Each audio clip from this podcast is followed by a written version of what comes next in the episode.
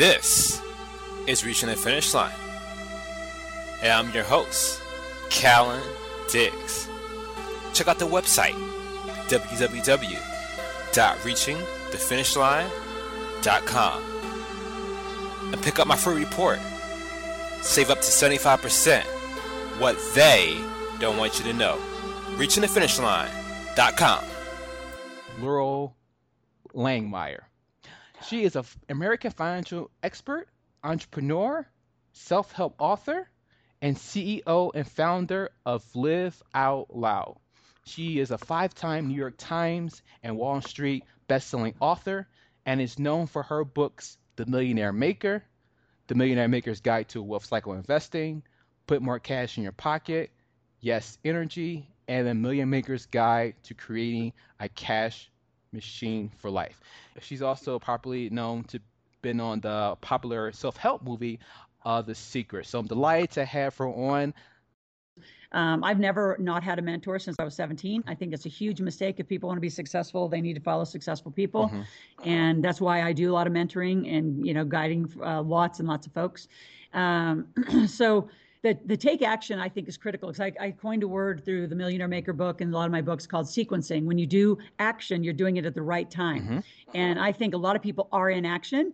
Like I had a client the other day say, Well, how much more time is this mentoring going to take? I said, More time. It's going to take you less time because you're already using your time. It's just ineffective. It's busy. You're actually wasting time because I equate time to your checkbook. So how you spend your time, how you spend, you know, how you, you know, I always say, you know, if I look at your checkbook and your calendar, I'll know what's important to you. And most people are just busy running around doing crazy work. And what they're doing, they don't know how to correlate it to their checkbook because they're not trained to do that. They're just trained to be occupational. Go get a job, be busy for nine hours, and then, you know, obviously that correlates to some checkbook. But I'm talking entrepreneurially. I have so many entrepreneurs who are stuck and they're in action. They're just doing the wrong thing. It's so critical to get the right sequence. And that's really why the Millionaire Maker and my work is so different than others. It's about you know assessing where you are and given where you are what do you need to do now to have the most result and you know a place callan that just especially with the economy just rocking right now and mm-hmm. it's so good presidential elections kind of you know tangling a lot up but yeah. it's interesting yeah. but what's interesting is how many people are sitting on cash i call it lazy assets and not investing mm, that's right and they're just so busy being busy and here, if we actually, like my fastest millionaire recently was under four months, and he had about just over half million of very lazy assets and reallocated to proper assets like gas and oil franchises, you know, some real estate projects, some debt instruments, some things that a lot of people don't know about. Um, he was a net worth millionaire just reallocating his money in less than four months. That's how powerful my like what I talk about is. It's so critical that you do the right thing and be in action, but be guided in action. Right. Don't just right. wander around busy. And that's what I think most people do is wander around busy. Right. So yeah, I, th- I, th- I think I like the way you put that. It's sort of kind of like a, a a staircase in a way. It's like obviously taking no action is awful and if you are taking action but not the right action well you're, making a lot of mistakes and you know you're going to have a lot of stress but there can there can be some lessons found in that but then taking the right action is the best, and that's gonna uh, that's gonna that's gonna uh, accelerate your progress uh, much more faster. You talk about perfection is poverty. Uh, uh, elaborate on that, if you would. Oh, I do. I, I pick on a lot of people about this one because I think too many people are working towards like they're working on their webinar, they're working on their book, they're working on getting their home office set up or whatever they're doing, but they're trying to get that piece of it perfect. And those pieces don't make money. Just because you have a book doesn't mean you're making any money. Mm-hmm. Just because you have a webinar or you have a seminar or you have a jewelry piece of, you know, jewelry making machine or whatever you have, if you're not marketing and selling it, you're not making any money. And so I find too many people are stuck also because they're stuck in the perfection uh, you know the the perfection zone of thinking is perfect and the truth is i mean jim collins wrote it from stanford and good to great and then he he trumped that with a new book called good enough mm. which is when it's 80% launch the damn thing mm-hmm. because if people buy it you can always perfect it with money but you if you keep perfecting you're going to go into poverty you're not going to have any money because no one's buying what you have at 100% of what you think is 100% and the only way you know 100% is right and perfect is if the market's buying it mm-hmm. Agree. And right, if the market's not buying it, nobody wants it. Right. So give like switch fast, and that's the other kind of action around perfection and kind of the right thing. You know, do the right thing at the right time. Is if you don't have a sale on anything, you know, I raise a lot of capital. I raise, you know, about a million dollars a month for gas and oil and some different uh, projects that I'm doing. I'm raising money right now for a music store, a Broadway play, some cool stuff. But I won't raise any money unless the first like ticket sold or the first thing is sold, the first piece of jewelry sold, the first you know instrument sold. If sales aren't happening, it's just an interesting entrepreneurial idea.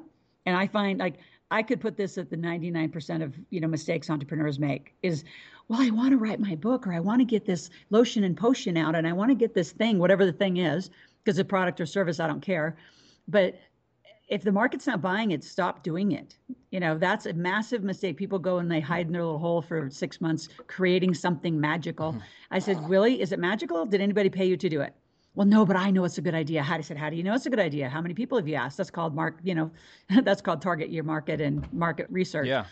Well, I don't know, but I just think it's a really good idea. And it's how much money have you spent on this crap? Yeah. and I mean, I'm party. I kind of intense about it because it's just it's heartbreaking to watch people go broke, working on stuff nobody's asked and nobody's paid them to do. Yeah. And it's really pivotal in my work how I switch how money's made. I want you to make money first, then design something. Yeah, very different. You're right. And that's the problem. A lot of people they have they call, uh, call it like blind passion. You know, they're so passionate about something, but they haven't tested the market. They haven't seen if there's a need for it, if people will buy it, and you know, they, they love it so much. They're so invested in it, and of like they got the blinders on it. They're going through this tunnel, and and they believe that it's going to be you know a huge success, but you know they don't have no evidence that will uh, that will you know lead someone to believe that there is a market, there is a likelihood for a person have having a, a success with that type of business. As well, so perhaps you can go into as far as maybe is it a good idea? Maybe is it a good idea for an entrepreneur uh, to get debt? Let's say you got good debt, you got bad debt. Maybe mm, you could talk good. about that a bit. Absolutely. I'm a huge fan of good debt. In the occupational conversation, which is led by, you know, Orman and Bach and Ramsey and the financial institutes, you know, all they do is say, don't get in debt, don't get in debt. And the only thing they're doing, and Susie and I've talked about this before, is limiting, like, why not go into debt? If I know how to make income, on an unlimited upside why wouldn't i go and leverage somebody else's you know so you want to borrow me a hundred grand and i'll pay you you know eight ten percent I'll take your money all day because I can make 40, 50, 60% on it. So why not lend the money, right? Or borrow the money. Mm-hmm. So that's good debt. Why not take on a mortgage? Um, why pay the whole house off? So I always say to people, if they want to be a three to five year millionaire, they have to leverage good debt. Um, and good debt. So if you had $100,000, I would want you to buy five different assets with 100 grand, 20,000 or 25 or four, you know, 20, $25,000 per asset. So you're diversified, you're in different asset classes, uncorrelated assets, and move very differently in the market. The reason why most people won't leverage is because they still have the old fashioned conversation of, well, I shouldn't be in debt. And I say, if you know, if most millionaires and multimillionaires are also carry millions of dollars of good debt, we're leveraging assets, which is so not taught it's one of the biggest passionate conversations I have is how do you leverage debt? I use money all the time. I'd rather borrow somebody's money at four, five, six percent. They think that's great. I'll go make, like I said, a lot of money on their money, mm-hmm. and I'll just hand them back their little interest rate they want. Um, but you know what the problem is, Callan, is the bad debt conversation. You know, I don't agree people should be in bad debt, but the only reason they're in bad debt and they're focused on it is that's what they've been taught. Like that's what they're listening to is don't have debt rip up your credit cards. Well you rip up your credit cards you don't have good credit. That means you can't buy anything properly anyway. I don't know how you function without a credit card in today's world. So all that's nonsense. And the the real answer isn't to reduce your debt. The real answer is learn to make money. The only reason people have bad credit card debt is because they outlive their ability to make money. So let's solve the right problem. Let's go create a bunch of money and then use your credit card, just pay them off every month. So I'm I have a very different approach to debt. In fact, one of the gifts that I'm going to give uh, everyone listening, it's on liveoutloud.com forward slash gifts, is an ebook copy free of my Millionaire Maker book. So on the 194th page of that book, I give you my version of a debt plan, which is very different than anybody's ever read before. It's very very different process. You will get rid of your bad debt, but it's over time and you're going to be growing and making money while you're doing it. It's it's very different process than most people have ever had. So I'm giving that to the listeners just to hear a very different way of how to handle debt. I mean, I can promise you, you know, Trump Trump's gone bankrupt four times. He didn't go bankrupt; his companies did. Exactly. I mean, he he carries. I don't. I mean, it'd be interesting to look at his his collective balance sheets of all his companies he's he, he probably carries 40 50 60 million dollars of good debt yeah leveraged yeah. against great stuff i mean that's what people don't realize so you can tell i could go on and on and on and teach people about debt because it drives me crazy that people won't move and grow because mm-hmm. they're so scared of that word that four letter word jay Baer. Jay is a New York Times bestselling author and also author of his recent book, Hug Your Haters How to Embrace Customer Complaints. What would be some advice? Uh, and, and then we'll go into uh, as far as you know dealing with customers, internet mm-hmm. marketing. Mm-hmm. But what would be some advice that you would give Jay to help entrepreneurs overcome these challenges that they may face? Yeah, I, I think the biggest uh, piece of advice I have is to write down your fears. So it doesn't matter whether you're scared about becoming an entrepreneur or if you're already an entrepreneur, you're concerned about making a big investment or, or hiring somebody or firing somebody or doing a, a joint venture, any of the other things that entrepreneurs have to contend with. Uh, I find that so often we get paralyzed by our fears because we're scared of something that we're, we're not really sure exactly what the dimensions of that are. So what I always tell entrepreneurs, and I'm a, a very active angel investor, I'm, in, I'm invested in 15 or 16 companies in addition to my own firm. And I always say, write it down. Anything you're scared about, anything you're concerned about, sit down, grab a piece of paper, do it on your keyboard, and describe what the issue is. And once you actually describe it, once you sort of give uh, shape to it and form and you write it down, you realize like, oh, that's actually not that big of a deal. Most of the time when we're scared, part of the reason we're scared is because we are un- uncertain. And when you write it down, you become certain and it becomes a lot less scary. Great. Um, I talked with uh, John Fisher. Uh, basically, he has a he has a book uh, called Strategic Entrepreneurship. It's actually required reading for UC Berkeley and University of San Francisco. And he talked about the old rules and new rules of entrepreneurship. Being that you know you're so prolific in the internet marketing space, what are some of the old rules of online marketing, and what are some of the new rules now? That's a great question. Some of the old rules would would be uh, try to get as many people as you can on your website. Uh, and, and you might do that through search engine optimization. You might do it through email. You might do it through paid search, a number of other tactics. And, and while your own website continues to be important at some level, you have to recognize that most of the interactions you're going to have with customers and prospective customers, partners and prospective partners today are going to occur in places that you don't own and control. So you have to have a very strong presence, not just on your own site, but also in all the other places where people spend time. And that's Facebook and Twitter and Instagram and SlideShare and LinkedIn and YouTube and Periscope and all these other places where, where people are spending time that, that's where you start to make relationships and then you deepen those relationships on your website. Uh, I think your website is in many cases less important now than it's ever been. That's that's actually good advice. You know, you know, basically, in other words, you know, trying to be where the crowd is at, you know, as opposed to trying to bring everyone into your house. And, I mean, no one's no one's coming to your website to hang out. Like it doesn't, it just doesn't work like that, right? I mean, yeah. Uh, there's a, an amazing stat from uh, from USC uh, the Center for the Digital Future there in, in LA, and they say that uh, 85% of your online time is spent on 15 sites or fewer. Uh-huh. And of course it is, right? Because you go one place for sports, you go one place for weather, you go one place for news, you go one place for shoes, you go one place for books, you go one place for movies. It's the same thing that happens in the real world, right? You go one place for gas usually. There's three restaurants sure. that you like. You know, you you've got the movie theater in your neighborhood. So, you know, TV is the same way, right? I have DirecTV. I have like 600 channels and I watch like 5 of them.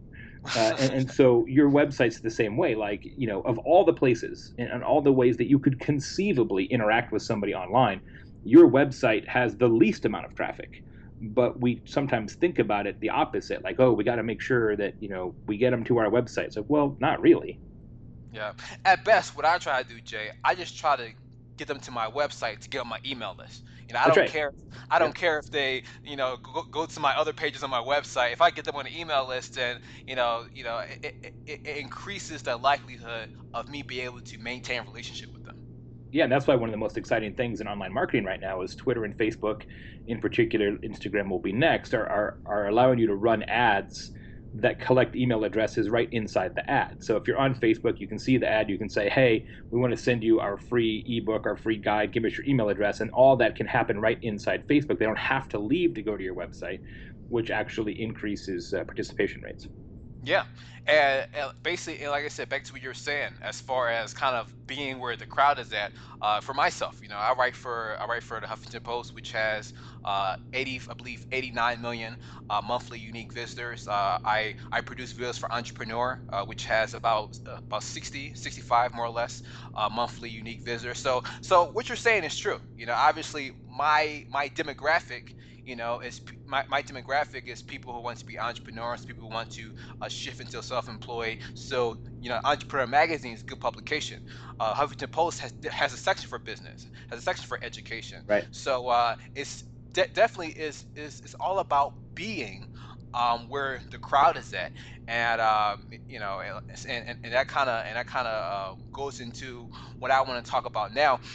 Do you want to start reaching the finish line?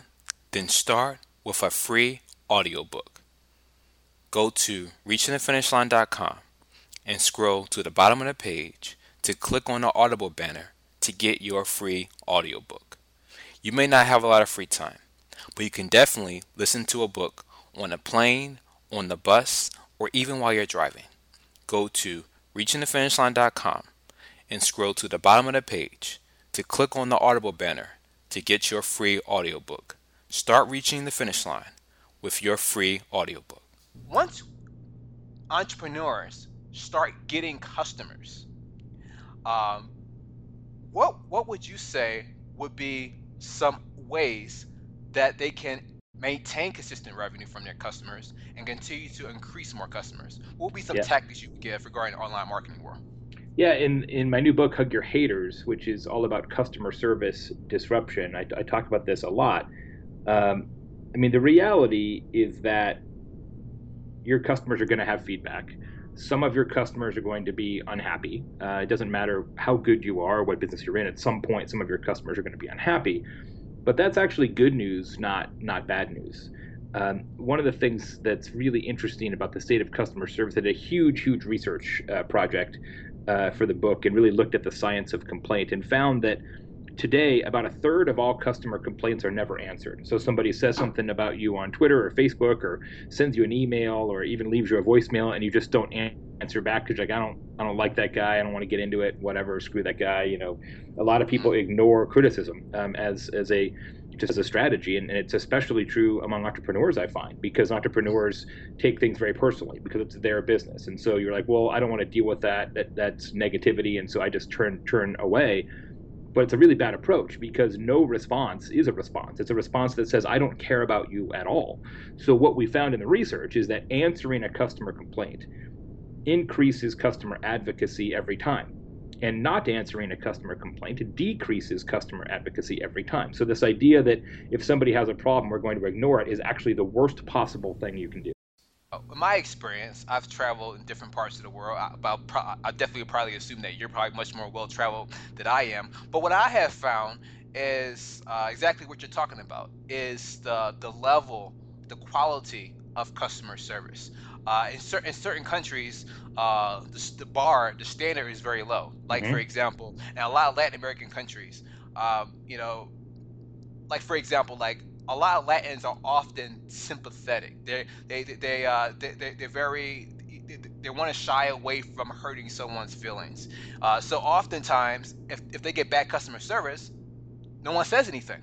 You right. know, and, and essentially right. what that does is it perpetuates more bad customer service. That's right. Yeah, and, and what's interesting and, is that most people who who get bad customer service don't say anything. In fact, the research shows that only five percent of unhappy customers ever complain in a way that the business can find. It. And they may say something privately to their friends, but only 5% ever complain in a way that the business can find it. So those people who take the time to complain are actually really important customers because they are telling you what you can do better. And if nobody tells you, uh, you don't know about it. I mean, look, Alan, here's the thing. The most overrated thing in business, in fact, I would tell you the most overrated thing in life, especially as an entrepreneur, is praise because every time somebody says, Callan, you're so good at this, Callan, you're so good at that, it makes you feel terrific, right? But it doesn't mm-hmm. teach you anything because in almost every case, we already know what we're good at. What makes you a better entrepreneur, what makes you a better person is negative feedback and criticism. So the solution cannot be to ignore negativity. The Robert Kiyosaki. Almost everyone knows who Robert is. If you don't know who Robert is, uh, he is the author of Rich Dad Poor Dad. Uh, it was the international runaway bestseller book that has held the top spot on the New York Times for over six plus years. He's an investor, entrepreneur, educator whose perspectives on money and investing fly in the face of conventional wisdom. Talk about the unfair advantage because Robert, I think a lot of millennials uh, I, they're becoming they're becoming a bit more astute. And as far as you have the sharing economy, people doing the Uber now, they doing these uh, TaskRabbit, these type of things, and trying to uh, create their own type of income, being more flexible. But at the same time, I still think they're a bit ignorant about the unfair advantage. Talk about what is it and how can people take advantage of it. Uh, it's kind of a tough, not a tough question, but I, I stated in Rich Dad, Poor Dad, it's lesson number one. The rich don't work for money. And too many people, I don't care what generation you are, they're still working for money. And the reason is they don't work for money is because our monetary system is corrupt. You know, it was the Fed was created, the Federal Reserve Bank was created in 1913, the same year the IRS was created. Isn't that kind of interesting? Mm. And so what's happening is that I don't work for money. And it goes into definitions. Mm-hmm. My job is to create assets as an entrepreneur. So when I write a book, my book is an asset because it puts money, it puts cash flow income in my pocket. Mm-hmm. When I have cash flow, it's taxed at a lower interest rate, mm-hmm. lower tax rate. So it's really easy. So most people focus on getting a job or selling a product or being a you know web designer or a, real estate agent, and that's working for money. And what the rich are doing is creating assets. So you look at Steve Jobs; he created a little asset called Apple, richest mm-hmm. country in the world, mm-hmm. company in the world. And you look at Zuckerberg; he created a little company called Facebook. Whereas other people are are you know opening a restaurant, and that's not an asset; that's a service business. Yeah. So there's very big. There's it's really basically financial literacy. Mm-hmm. It's a definition of a word. So the definition of an asset is something that puts money in my pocket whether I work or not. So today I own 10,000 rental units. So every month about a million dollars come in whether I work or not. That to me is smart. But if I was out selling real estate, I don't think I could make a million dollars a month. So it's different mindsets. Let me ask you this, Robert. Um, I, am curious because uh, according to a recent statistic, uh, 44% of millennials uh, said that they'll leave their employer within two years. So there's there's there, there's more and more millennials are becoming less loyal in their in their jobs, which which I think is great because in, in a way they're taking their whole financial uh, destiny into their own hands. Um, as a person who has written about this topic for a long time. What do you think about the millennial generation, Robert? Do you have faith in it? Do you think that a lot of millennials uh, will uh, are, are, are coming around and eventually are going to become great parents to their children and kind of spur a bigger entrepreneurial revolution? I, I don't know. I'm not an expert on demographics and that in in the uh, social demographics. Hmm. I just know millennials have a different challenge ahead of them than I did. The baby, I'm a baby boomer, which was 1946 to 1964. And we, we had it easy. We, we, we, they were easiest generation to get rich in. The millennials might be the hardest. So, mm. but the, on the other side of it, millennials have tools such as social media, iPhone, web, and all that. So it's actually more conducive for millennials to be entrepreneurs. And it was, it was, you know, it made more sense for me to be a corporate guy which I, but I didn't want to be, so I became an entrepreneur. But mm. today it's so easy to be an entrepreneur. I don't know why everybody's not an entrepreneur.